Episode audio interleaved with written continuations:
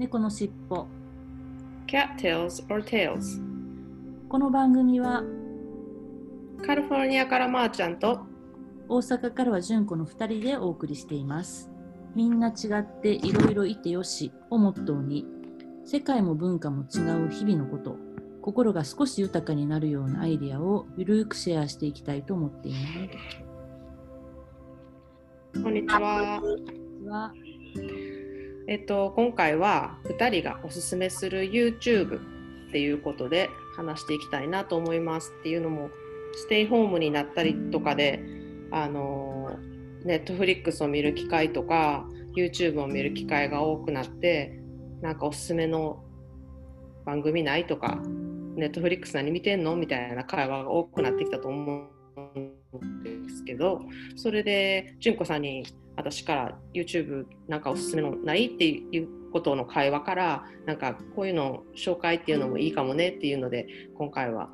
2人がおすすめする YouTube 番組っていうのであの語らせてもらおうと思います。じゃあまあ純子さんからはいお願いします。はいえーまあ確かにその家にいる時間が長くなったのであのいろいろね動画を見たりとかっていうのもあるんだけど私ねどちらかっていうともともとはあんまり YouTube はあえて見ないでおこうって思ってたタイプなんですね。それはなぜか、なぜかっていうと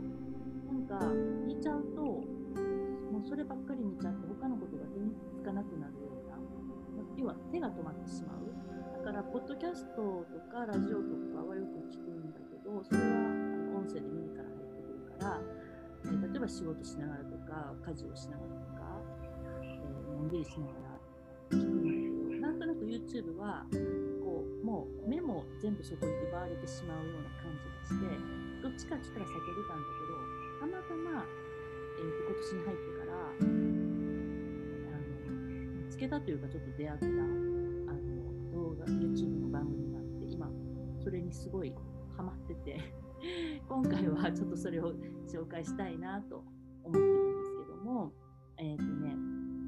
これあのスウェーデンのストックホルムに住んでる、えー、と女性のあのライフスタイルをちょっと紹介してる、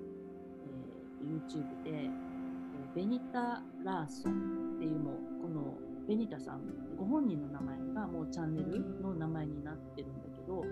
なんかチャンネル登録者数だけでも7万5千人ぐらいいてるのでまあまあえっ、と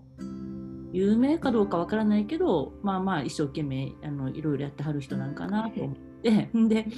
えー、と彼女の、えー、とインスタグラムもあったりしてそれはその YouTube の自分の番組と連動させてるんだけどもあのこの人はじゃあ何を発信してるのかっていうと,、えー、と一応なんかミニマリズムとかミニマリストとかなんかこうシンプルに生きるみたいなところで、えー、ともう本当に自分のライフスタイルを紹介しているのね。で、えっ、とその動画の撮影ももうほぼ自分の家の中の様子で例えばじゃあ自分がどっか出かけて行ってそれを撮ってるとかそうじゃなくても家の中の様子をばっかりを映してるのね。でだいたい動画の長さが1話あたりもう短いのやったら5分ぐらい長くても1 2 3分なのでなんかすごくこう見やすいっていうのもあるのとあと,、えー、と一応これも英語版だけなのでで彼女はスウェーデンの人やけどあの英語がすごい上手でこあの自分の声でナレーション英語のナレーション入れながらやってるのでその、えー、と日本語版っていうのがひょっとして字幕で見れるかもしれないけど、えー、と音声としてはもう英語しかないんだけども何ていうのかなその言ってる英語のあの細かい意味が分からなくてもその映像を見てるだけであなんかめっちゃええ感じ 思うようなのでであのとにかくねインテリアがすごい素敵なんですよ。で、あのまあ、北欧の家だからなのかちょっとよくわからないけど白が基調になっててででそこに例えばグレーの、えっと、ファブリックだったりとかあるいはこう緑の植物植木とかがえー、とあったりであとは、えー、とちょっと白木というか薄いあの木製の家具だけどもあのその濃い茶色じゃなくてあの薄いとホワイトウッドみたいな白木のそのチェストがあったりとかなんかとにかく白とそのアイボリーとグレーみたいなでそこにグリーンがあるみたいななんかそういうインテリアで、まあ、それは個人的にもすごい好きな部分でもあるから、まあ、ドハマりしてるんですけれどもなんかあのえっ、と何回かずっとこう遡って見ててこう思ったのは私はこの人のなんかこうなんていうの哲学がすごい好きなのかなとかと思って。でじゃ彼女が何について紹介してる動画かっていうと本当にあのえーと、シンプルに生きるっていうとなんか生き様みたいなことになってしまうねんけど、えー、整理整頓しながら要はちゃんと整えながら生きていきましょうみたいな。話やねんね。でも全然積極臭くなくて、うん、で、えーと、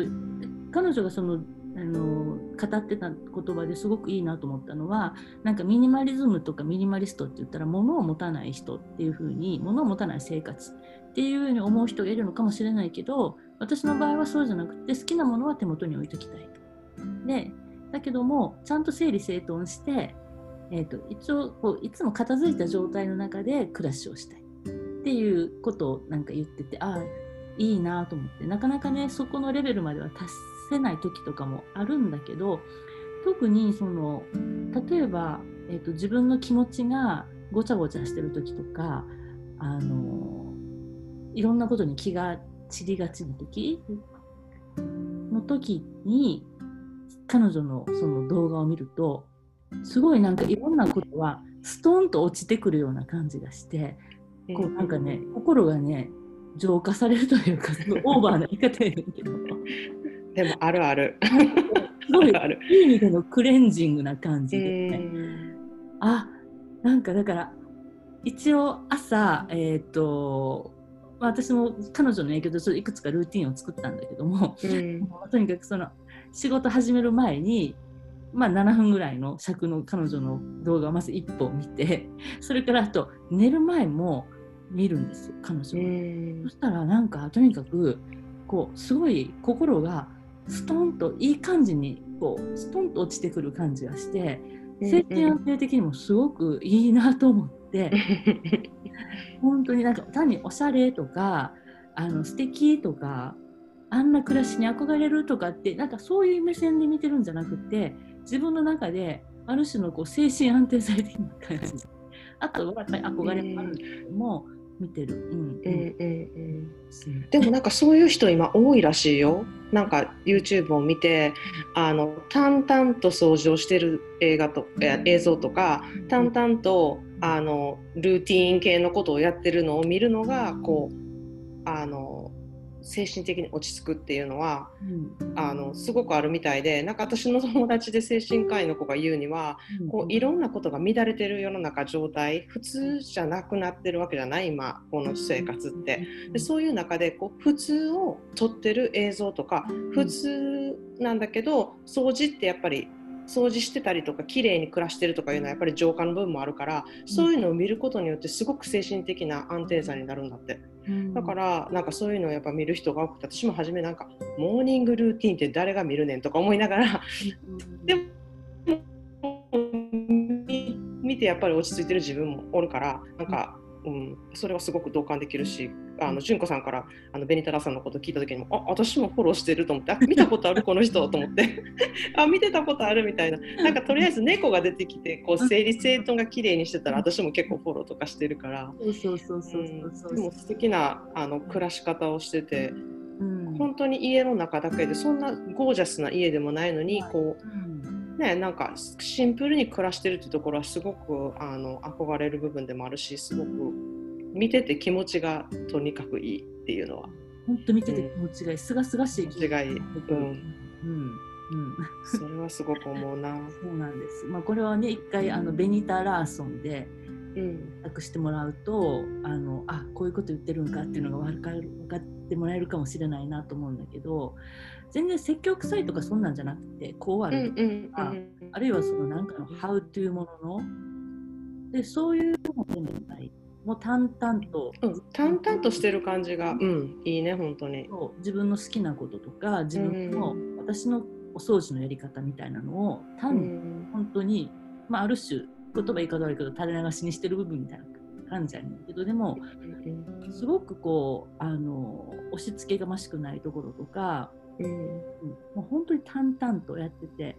でもきっとこの女性は多分年齢にしたら60手前ぐらいかな50後半ぐらいかなと思うねんけど、うんうなん YouTube 見てると大きい息子さんがいた犯人やんか。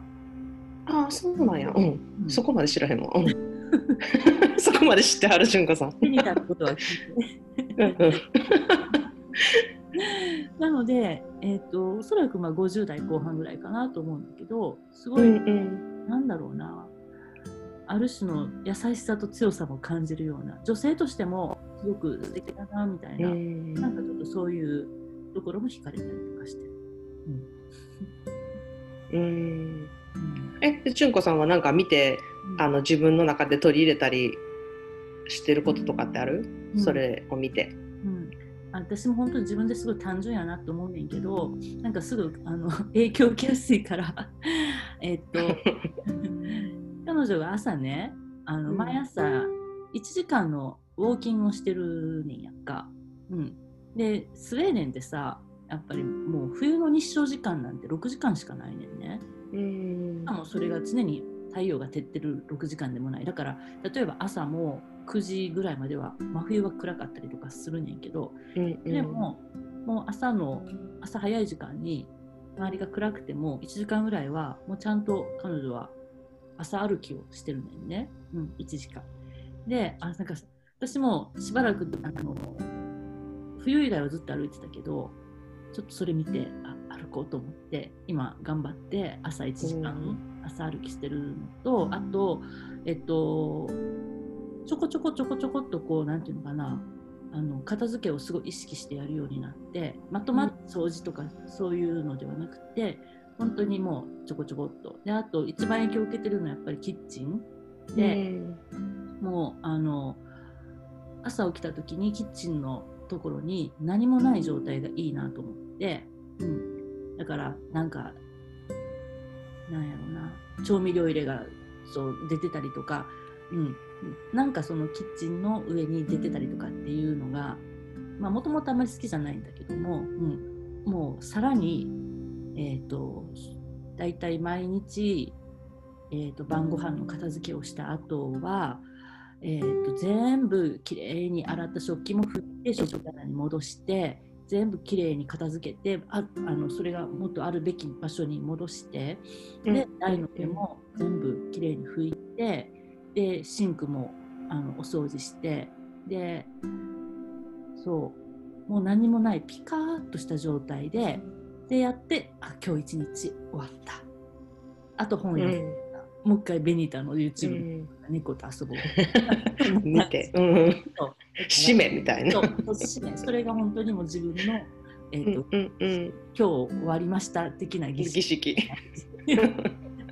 いいねいいね。あと彼女が毎週金曜日の夕方にうん。だけ、えっと、思い部屋中を全部思い切って掃除機かけるのね。それを私も真似るようにしてそしたらうん。もう土曜日朝はすがすがしい気持ちでもう別に土日は掃除一切しなくていいみたいな風にしてうんいうのをしてそしたらこう家の流れとか自分の気持ちの流れでなんとなくこうスーッとする感じがした。うん。朝の散歩ってどう？やっぱ寒いやん日本って今。うんうん。すごい。ううん。ん、でやっぱすることによってうん。なんか良くなった、うんうん。あのまあもともと歩くの好きやし、ううんん早歩きでちょうどうちの本当近くにはあの大阪城公園があるんでその大阪城公園の中の森を歩いたりとかして、うんまあ、もちろんあんまり暗い時はちょっとやっぱりねあの危険なこともあるかもしれないから一応今だったら朝7時ぐらいには日があのお日様が出てるのその時間からだいたい歩いてるかな、うん、すごい気持ちいいよ。特にへー今森の中歩いてるから本当にこう葉っぱを葉っぱのカサカサする音とかこうなんかこう木の匂いとか、うんなんか土の匂いとか、まあ、すごくリフレッシュしてすごい気持ちいい。うんうん、ポッドキャスト聞きながらとかね。うん、ああなるほどね。うん、そうそういいねいいね。うん、ぜひあのベニタ・ラーソン皆さん 見て浄化されてください。浄化されてください。はい。さんはどうですか？あじゃあ次は私のおすすめする YouTube なんだけど私のは多分皆さんあのこれ聞いてる人でも好きな人は多分いてはると思うんやけれども北欧暮らしの道具店から出してるあの YouTube であのその中でもいろいろカテゴリーがあってで北欧暮らしの道具店っていうのは会社がやってる YouTube やからこうベニタ・ラーソンとちょっと違ってやっぱりカメラマンがいて取材をしてこう撮ってて一つの番組みたいな感じになってるっていう感じやからこうあの素人感みたいなのはないんだけれどもあのその中でいくつかいろんなこうカテゴリーがあって私の好きなカテゴリーがその海外の人をの暮らしを撮ったエピソードだったりとか「あのうんともすんとも日和」っていう何かこう極めてる人とかまあ主婦の人も確かいたと思うんだけれどもその人にの朝のルーティンのを取ったりとかであのあとは私の好きな23時っていうのもそのみんな家に帰ってきてちょっとホッとしてそこからどのようにみんな暮らしてるかっていうあのその部分をこう切り取った映像とかもあって私にはすごくツボであの昔から映画とか何でもこうセリフがないシーンって私が結構好きでこう黙々と何かをやってる手つきとかなんかその人の癖みたいなのが出る映像が私すごく好きでめっちゃオタクなんやけど なんかそういうあこういう手つきであのコップとか洗うんやみたいな そういうとこにすごく愛着を持ってしまう人でだからあのすごい私のツボにはまってこう淡々と映像をドキュメンタリースタイルで撮ってるっていうのがもう本当にリアルだし飾られてないしその人の生活の一部が見えてるっていうところが私にはすごくツボであのめっちゃハマってそのを見てます。うん、で日本での取材がやっぱり多いからうんともすんともと私の好きな23時っていうのは日本でのあの団地だったりとかマンションだったりとか家だったりっていうのが多いからちょっと懐かしい感じで見る見れるっていうのもあるところもあってあのめっちゃ好きで見てる。うん、チャンネルあれすごい好き。うん、なんかあの長さ的にもいいよね。あの、うん、大体でも多分10分前後ぐらいかな。だよね、ちゃちゃっと。ね。うん、で、ほんまにいろんな人、まあ、あの女性が、ほぼ女性が登場人物っていうか、女性の人にあの焦点当ててるけどもう何て言うのかな。いろんな職業の人がいたりいろんな年齢の人がいたりしてでもそうなんかすごい淡々とやっててあの息遣いまで聞こえそうな感じがすごい好きやねんけど、うんうん、なんかあれかなやっぱりばあちゃんはそのアメリカに住んでると、まあ、アメリカって一口に言っても広いけど例えばまーちゃんが住んでるあのエリアとかその環境とかで見たら、うん、あのああいうこうなんだろうなそういうこう丁寧に暮らすみたいなんとか、そういうのっていうのはどどういうふうに取られてるのかな、うん、そうすごいそれめちゃグッドポイントで、うん、あのの文化私が思うになんだけどあのあんまり暮らしをこう丁寧な暮らしに意識を持ってる文化ではないんじゃないかとは思うんだけれどもあのワイン業界に入ってから、えー、っとうんワインに携わる、えー、っと仕事をしてる人たちはあの結構生活とかそういうなんかなんていうのかなやっぱりワインとあの生活を楽しむっていうことは結構こう対してる部分があるからなんかそういうのですごく生活を楽しんだりとかあの生活を豊かにしようと思ってる人がすごく周りにいたからその時に初めてあのあこういう人たちがいるんやっていうふうに思ったのはすごく覚えてて。でもあのそこからちょっと離れて違う職業の人とかやったらあんまり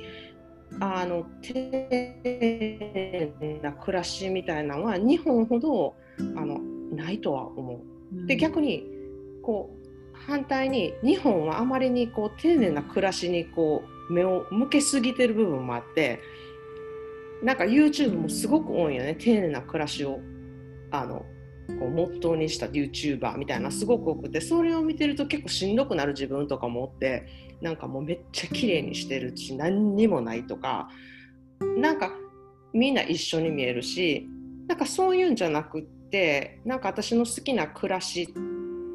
丁寧な暮らしっていうのはこう自分の好きなものであの自分らしい生活をしてる人で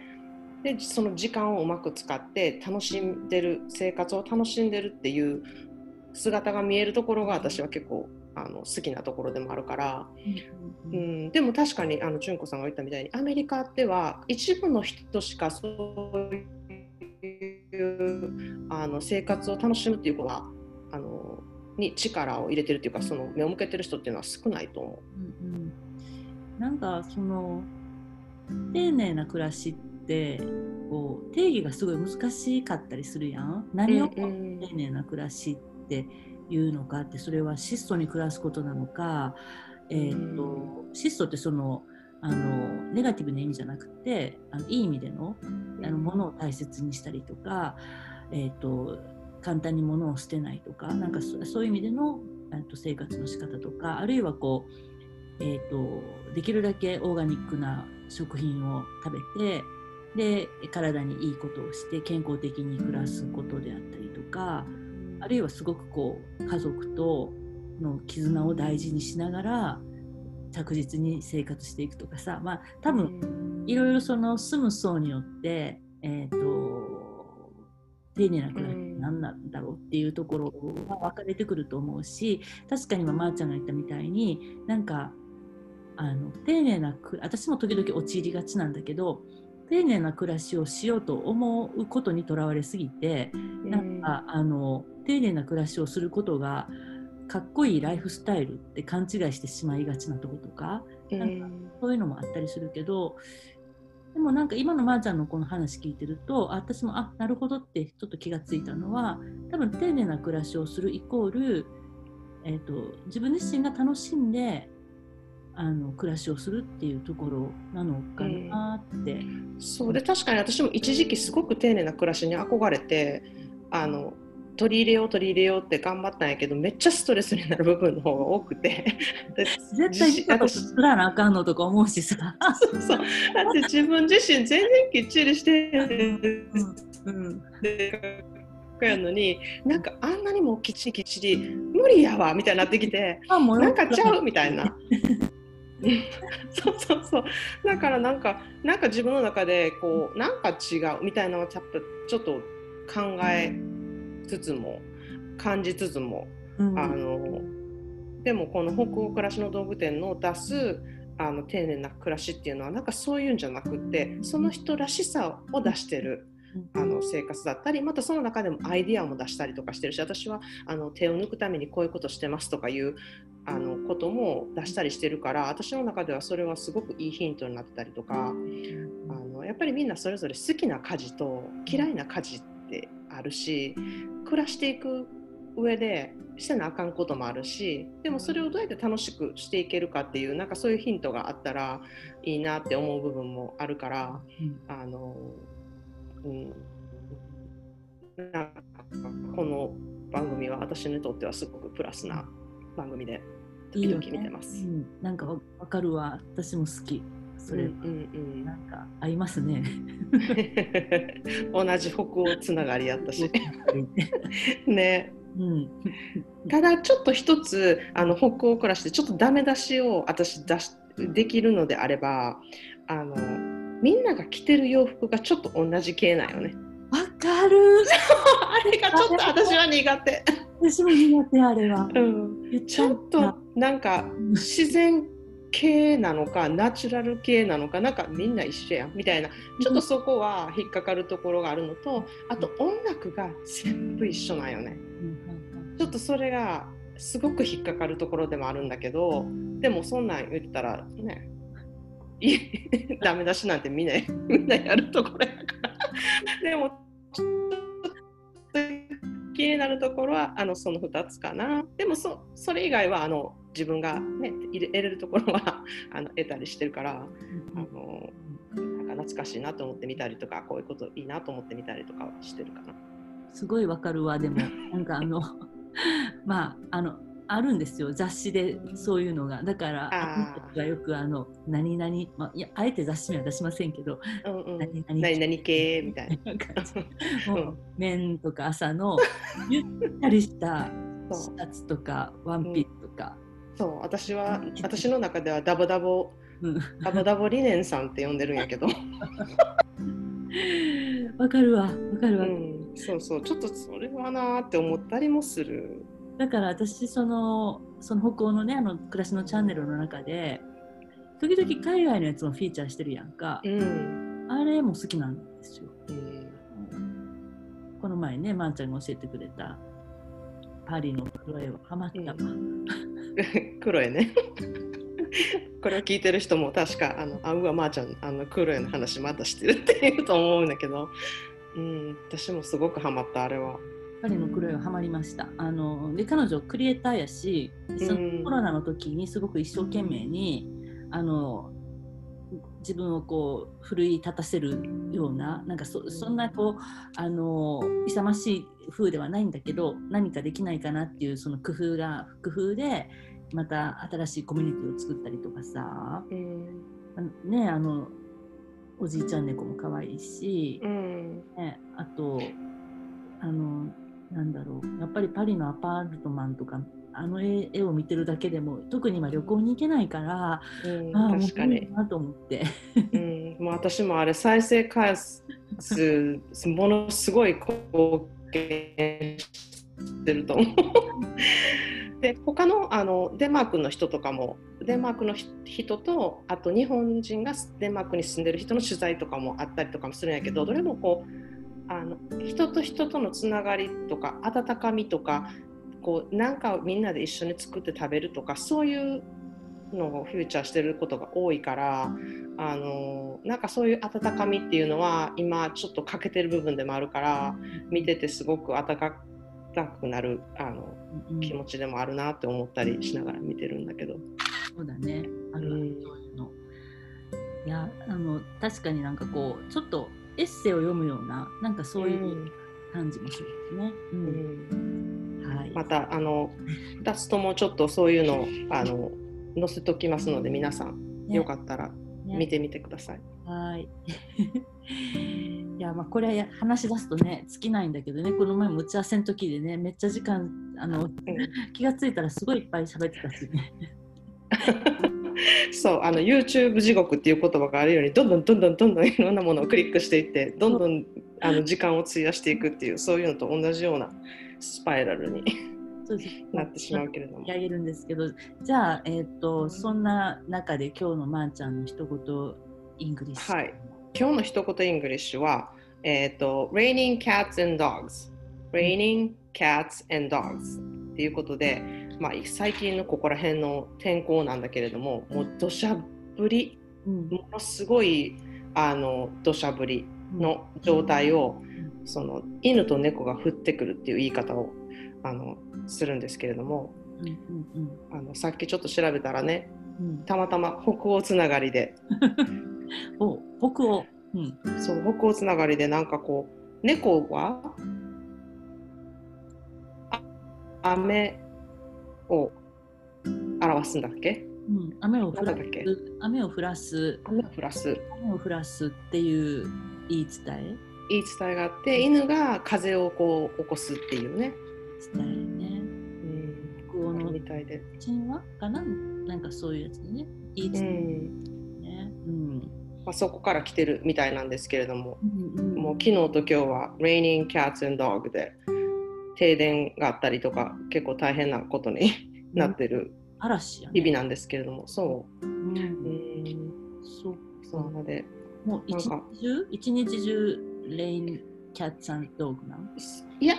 降ったりやんだりは、うんあのしてるんだけれども、降るときにすざましいかな。もう本当に Raining Cats and Dogs。なんかもうザーって降って、うんで、またパッてやんで、で、またしとしと降ってみたいな、そういうのが繰り返してるかな。そうかなんかそんな天候なカリフォルニアであります。大阪は今日は風がすごい強いんだけどあのめちゃくちゃいいお天気で、うん、あのやっぱお天気がいいと精神的にもすごくいいなと思って。あ雨だったりすると曇りだったりするとちょっとこう、うんうん。あのなんだろうなパリッとしないというか、うん。うんうんうん、なんか逆にあのカリフォルニアってほとんど雨が降らないからあのもう晴れてたら余計嫌気さすんよね私はどっちかというと。また晴れてるみたいな。